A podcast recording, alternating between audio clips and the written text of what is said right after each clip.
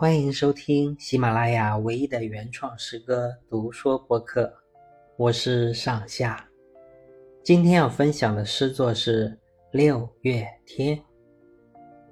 不知哪片云飘雨，惊起胡蝉树树鸣。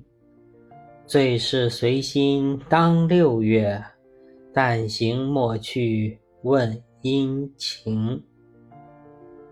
六月的天，孩儿的脸，说变就变。早上出门的时候，看上去明明是晴朗的天，却落起雨来。天上飘着的大多是白色的云朵，看起来也不像有雨的样子。不知道是哪片云搞的鬼。这不，电动车骑出去几百米，就没有洒落的雨滴了，不由庆幸刚才没有回去拿雨具。又向前走了一阵儿，看到一个人正停在路边脱雨衣，应该是刚刚才穿上的。想一想，这很有意思。就拿平时做事情来说，行动之前，我们往往喜欢做各种各样的计划，有时候这很有效，但如果面对六月天这样无法预知的情况，那计划肯定是没有用的。不如遵从内心，先做起来再说。